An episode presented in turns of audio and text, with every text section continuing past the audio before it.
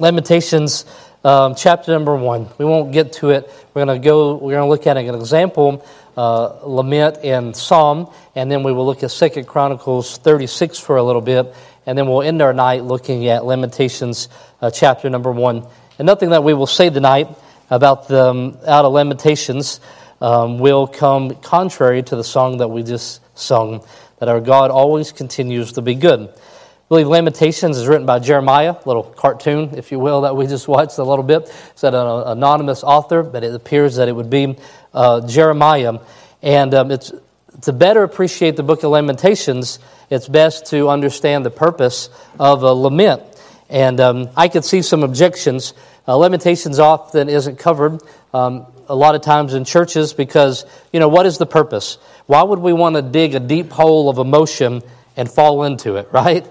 Uh, but that's not what we're doing. We're digging deep into God's Word to find a solid bedrock, and we will find hope. And uh, the quick overview showed that uh, to you.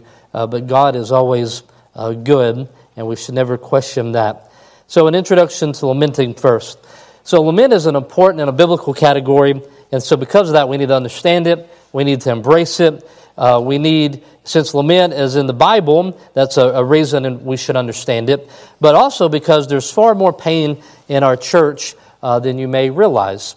Uh, the, the world that we live in. In the book of Lamentations, we're going to see that a people that had been forewarned continue in sin, and now they're dealing with the consequences of it, and God still remains with them.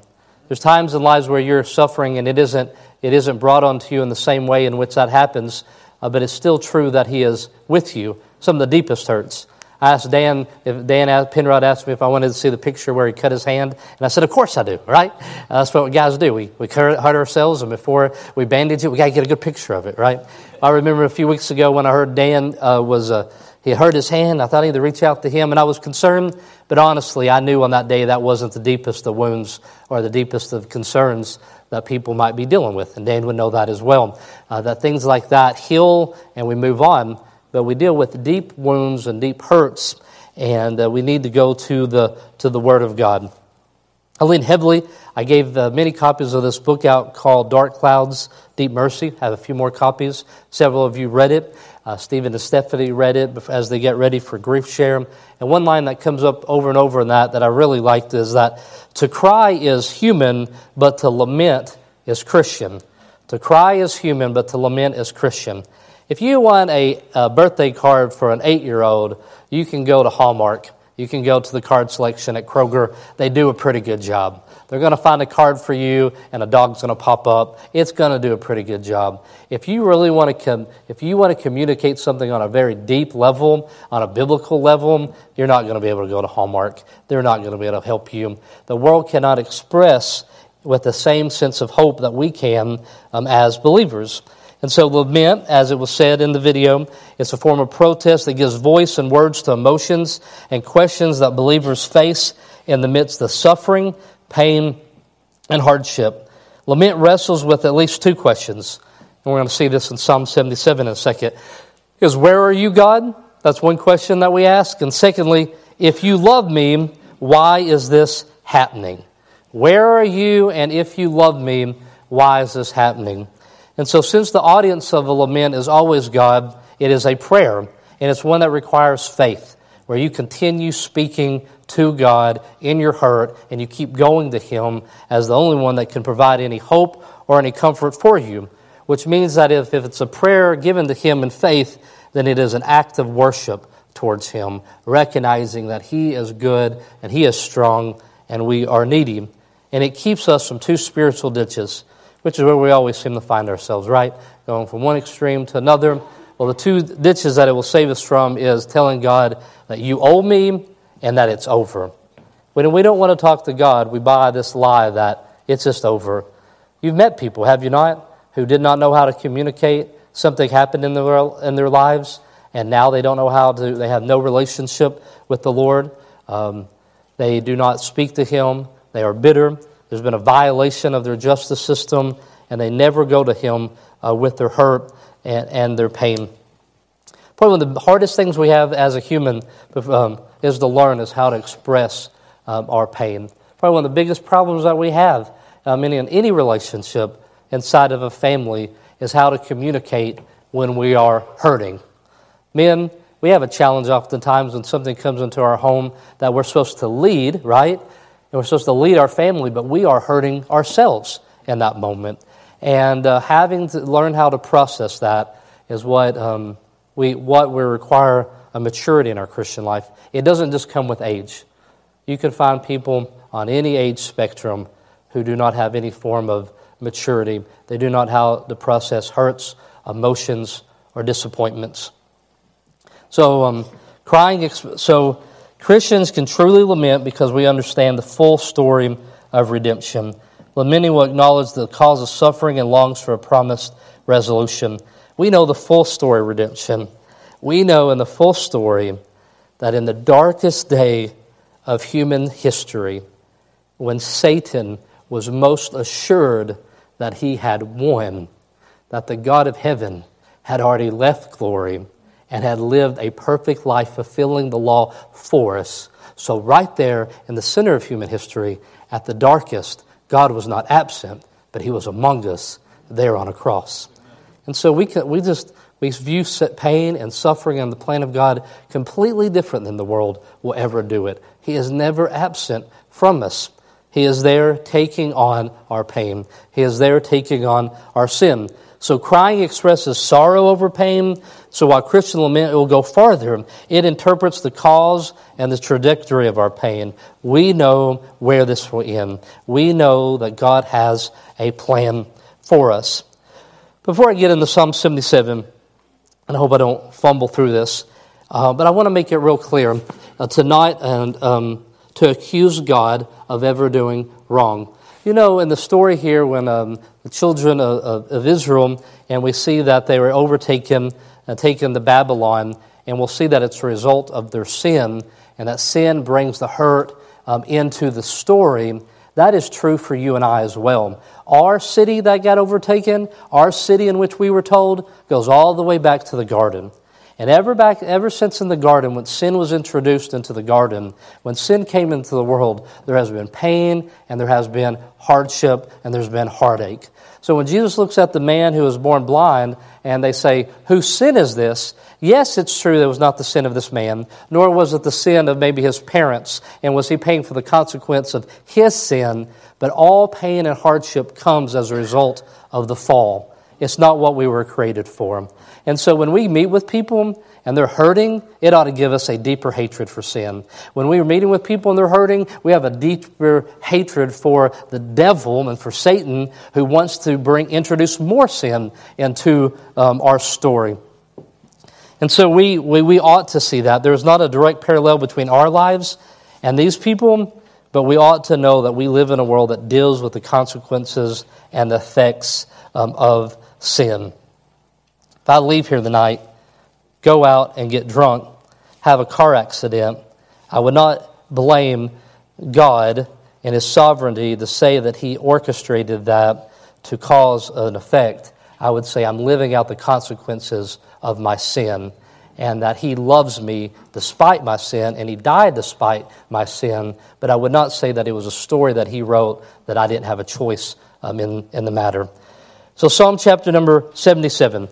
Uh, we looked at this some many uh, weeks, months ago. One of my favorite Psalms. It doesn't feel like it was that long ago uh, for me. Uh, but verse number one, I'm going to read a little bit for you, and then I'm going to the things that I just told you that are true about laments. I'm going to show you where in this psalm uh, that this happens. Because when you look at different psalms, you can see a pattern, and those patterns are going to be true in this entire book that we have. First of all, Psalm 77, verse number one.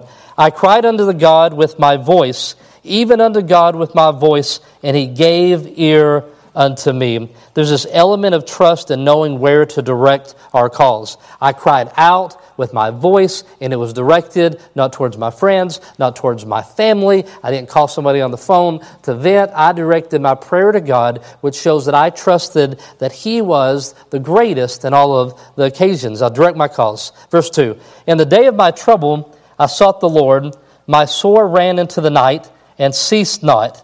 My soul refused to be comforted. Man, it's such a strong statement. My soul refused to be comforted, acknowledging that there is a wrestling inside of my soul. That's why when you're struggling so much with pain and sorrow, um, somebody can come and they're telling you things that you already know. That's what counseling one another can be so difficult at times when we're going through this time of sorrow because what we're saying to somebody is something that they probably said to us at another time, but they're wrestling with it. And not, we're not allowing ourselves to be comforted uh, with the word. He refused to be comforted. Verse 3 I remembered God and I was troubled. I complained and my spirit was overwhelmed. Selah, which means pause and think about these things. The great enemy of lamenting in our day is a frantic pace to move on from our hurt. Where did lamenting go? It went where everything else went. We just don't have any more time for it. So, everything about hurting the day is how quickly do we move on from this? I've shared with you when we went through the Psalm 77 what the man said at Ingram Funeral Home to me how few times there's a traditional funeral these days compared to people saying that we will eventually have a celebration and they never have it. But people think if I stop thinking about it, then it won't hurt me. But that isn't true. Moving on from it doesn't keep you from having to deal with it, it just prolongs it. It just causes more problems um, in your lives. And so he says, When I remembered God, he didn't say, I remember God and I was comforted. He said, I remember God and I was troubled because I know he's all powerful, but this thing that happened to me is so bad. Thou holdest mine eyes waking, and I am so troubled that I cannot speak. Um, can't sleep, cannot, um, cannot even communicate how bad uh, that it hurts. I have considered the days of old the years of ancient times. Verse 6 I call to remembrance my song in the night, and I commune with mine own heart, and my spirit made diligent search.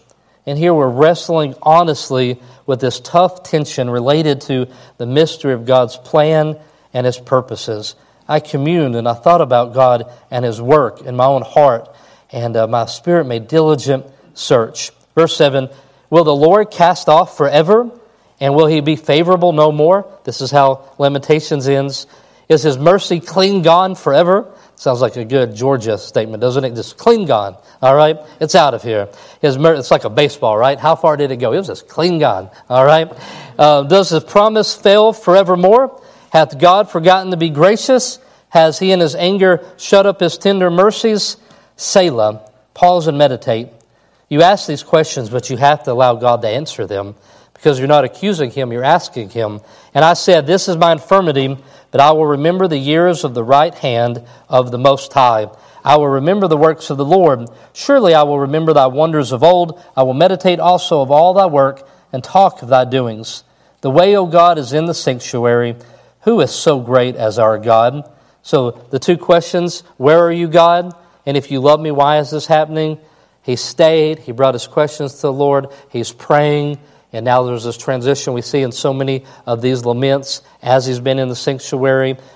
Not as, Where are you, God? We're now saying, Who is so great as our God? Thou art the God that does wonders. Thou hast declared the strength among the people. Thou hast with thine arm redeemed thy people, the sons of Jacob and of Joseph. Selah.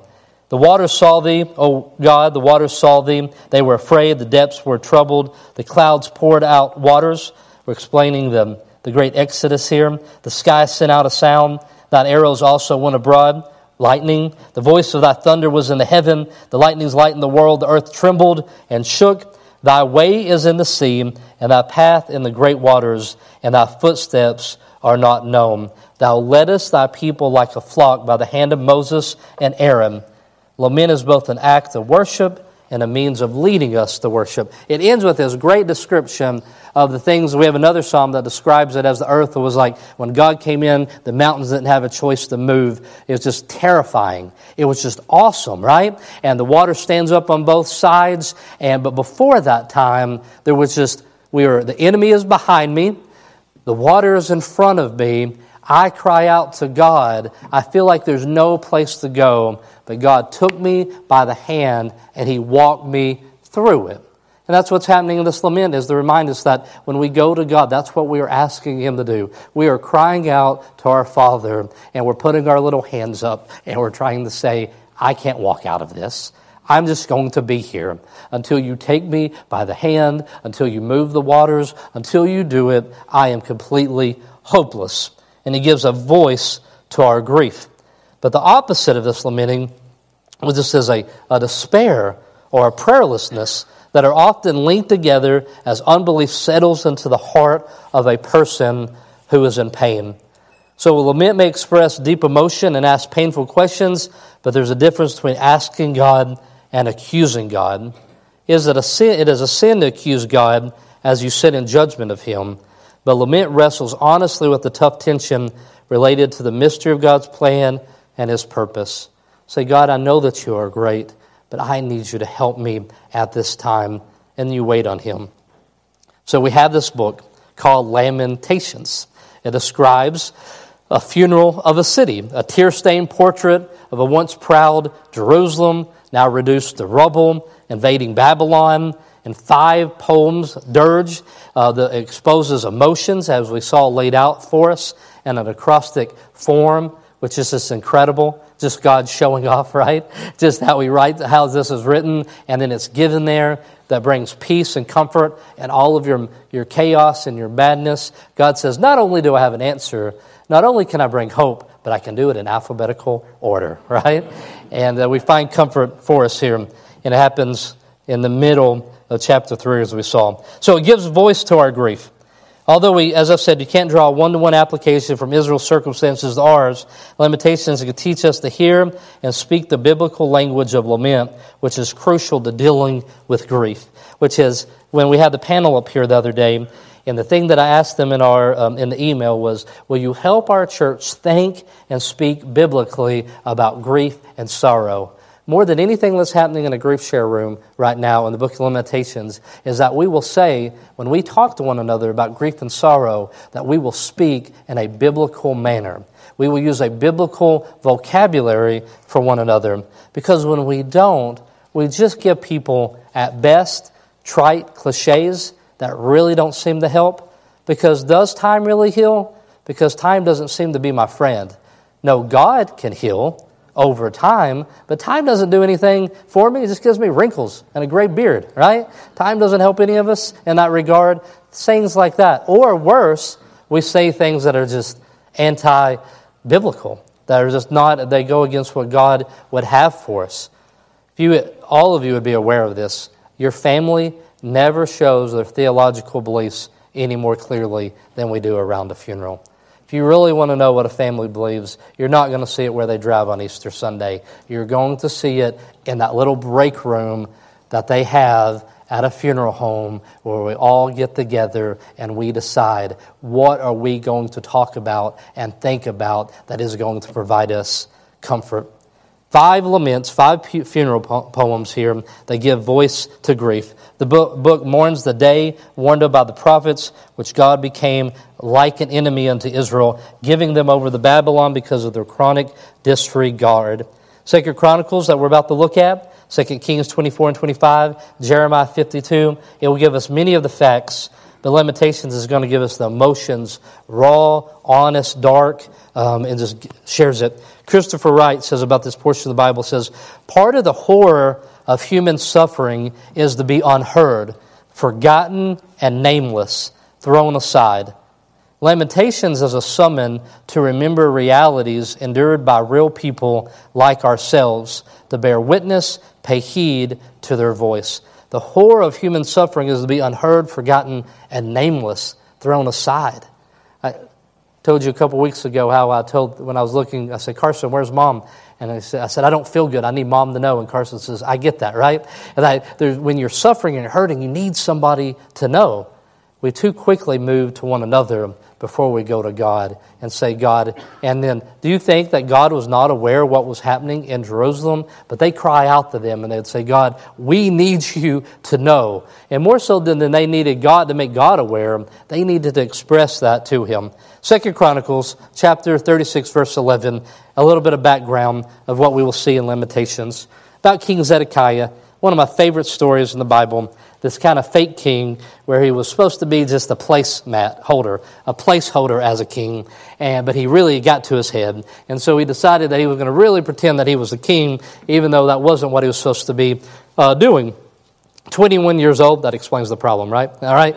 And uh, when he began to reign, and he reigned 11 years in Jerusalem, and he did that which was evil in the sight of the Lord his God, and he humbled not himself before Jeremiah the prophet, speaking from the mouth of the Lord. Jeremiah has such a hard task given to him.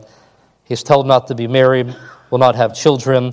We see maybe two people come to faith through his ministry.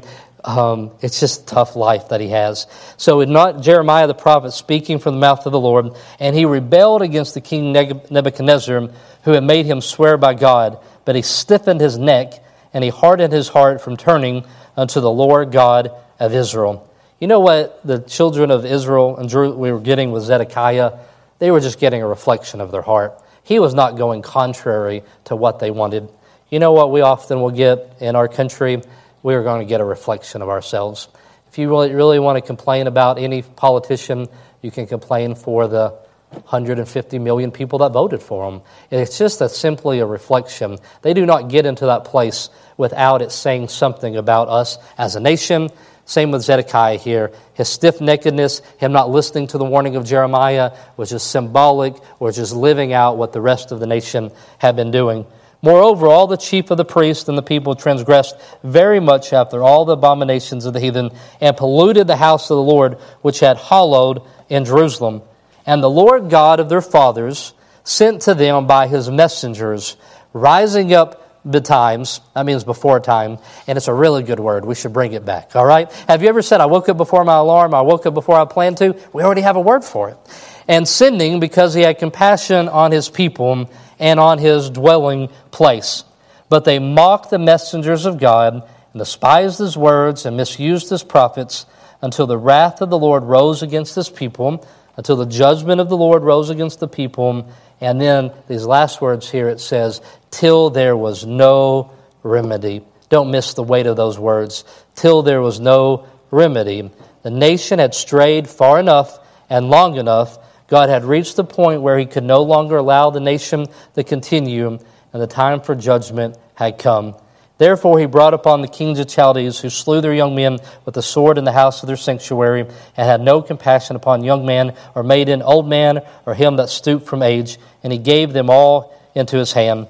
And all the vessels of the house of God, great and small, and the treasures of the house of the Lord, and the treasures of the king and of the princess, and all these he brought to Babylon. And they burnt the house of God, and brake down the wall of Jerusalem, and burned all the palaces thereof with fire, and destroyed all the goodly vessels thereof. And them that escaped from the sword carried he to Babylon, where they were servants to him and his sons until the reign of the king of Persia, to fulfill the word of the Lord by the mouth of Jeremiah, until the land had enjoyed her Sabbath. For as long as she lay desolate, she kept Sabbath to fulfill threescore and ten. As I said, Jeremiah had this difficult assignment. Jeremiah 9 1, he says, My head were as waters, and mine eyes were a fountain, that I might weep day and night for the slain of the daughter of my people. In Lamentations chapter number 1, this daughter of Zion, this uh, daughter of Zion, this woman that's being described, she is the city that I just read about that's being personified. Verse 1 How does the city sit solitary that was full of people? Remember in the video towards the fourth chapter there where you saw this is where they were and this is where they are at now? How has she become a widow? That she was great among the nations and princess among the provinces. How has she become a tributary? How did she go from the top to now paying taxes or being under bondage to other people? A widowed, childless, vulnerable woman who had endured mistreatment affliction and starvation during the siege and the capture of the city. They were surrounded. That's what Zedekiah did. He didn't want to come out. And in the middle of the night, he will, his friends will slip out through the door and the prophecy will be fulfilled. But it get to a place where they were, they were eating their own children. They had been surrounded. The narrator and this daughter of Zion begin to dialogue in chapter 1, allowing us to hear and express her pain. She cries to all who pass by her, looking for her comfort amidst her affliction, though none is found. She weeps with sorrow, her strength fails. She's in distress, she groans continually, she cries to God, all to no avail. You can't help but be moved by her pain and shame, even though it is the result of sin. So before I give some words of encouragement tonight and pray for us, and Ben, lead us in a song, if you will, I'm going to just read to you here in Lamentation chapter number one. Young people, take your Bible, get beside somebody, and follow along. You've had the background of what's going on, you should know what's being spoken about, and please listen to it.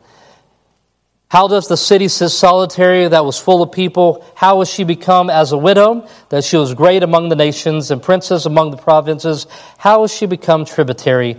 She weepeth sore in the night, and her tears are on her cheeks. Among all her lovers, she has none to comfort her. All of her friends have dealt treacherously with her. They became her enemies.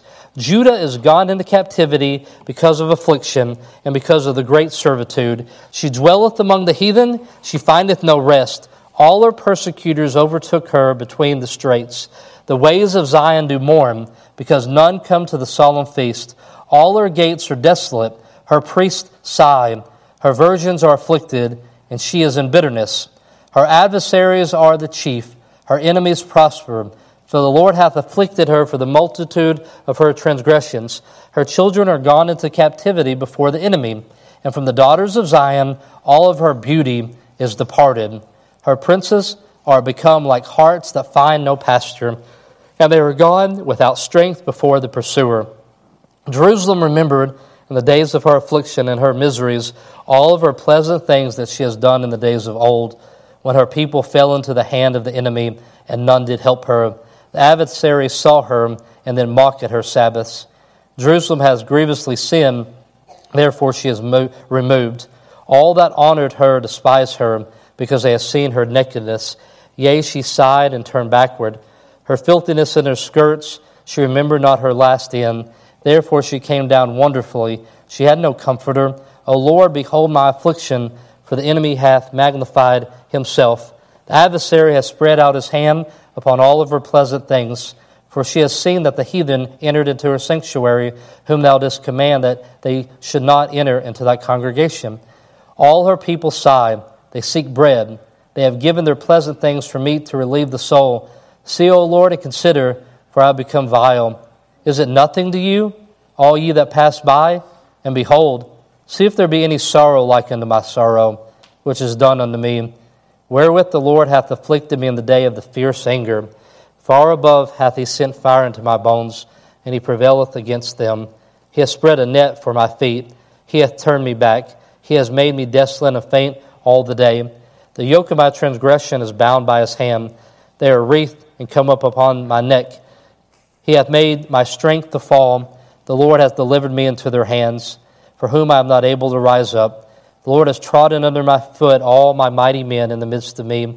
He hath called an assembly against me to crush my young men. The Lord hath trodden the virgin, the daughters of Judah, as in a winepress. For these things I weep.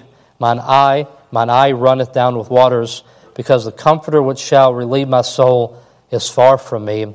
My children are desolate, because the enemy prevailed. Zion spreadeth forth her hands, and there is none to comfort her. The Lord has commanded concerning Jacob that the adversaries should be round about him. Jerusalem is a minstrous woman among them. The Lord is righteous, for I have rebelled against his commandment. Hear, I pray you, all people, and behold my sorrow. My virgins and my young men are gone into captivity. I called for my lovers, but they deceived me. My priests and mine elders gave up the ghost in the city, while they sought their meat to relieve their souls. Behold, O Lord, for I am distressed. My bowels are troubled. My heart is turned within me for I have grievously rebelled. Abroad the sword bereaveth, and a home there is a death. For I have heard that I sigh, and there is none to comfort me. All mine enemies have heard of my trouble. They are glad that thou hast done it. Thou wilt bring that day thou hast called, and they shall be like unto me. Let all their wickedness come before thee, and do unto them as thou hast done unto me for all thy transgressions. For my sighs are many, and my heart is faint. This lament turns the heart towards worship and it awakes a slumbering heart. It's a bridge between pain and praise. Lament is how a painful heart will turn, be tuned to sing God's song.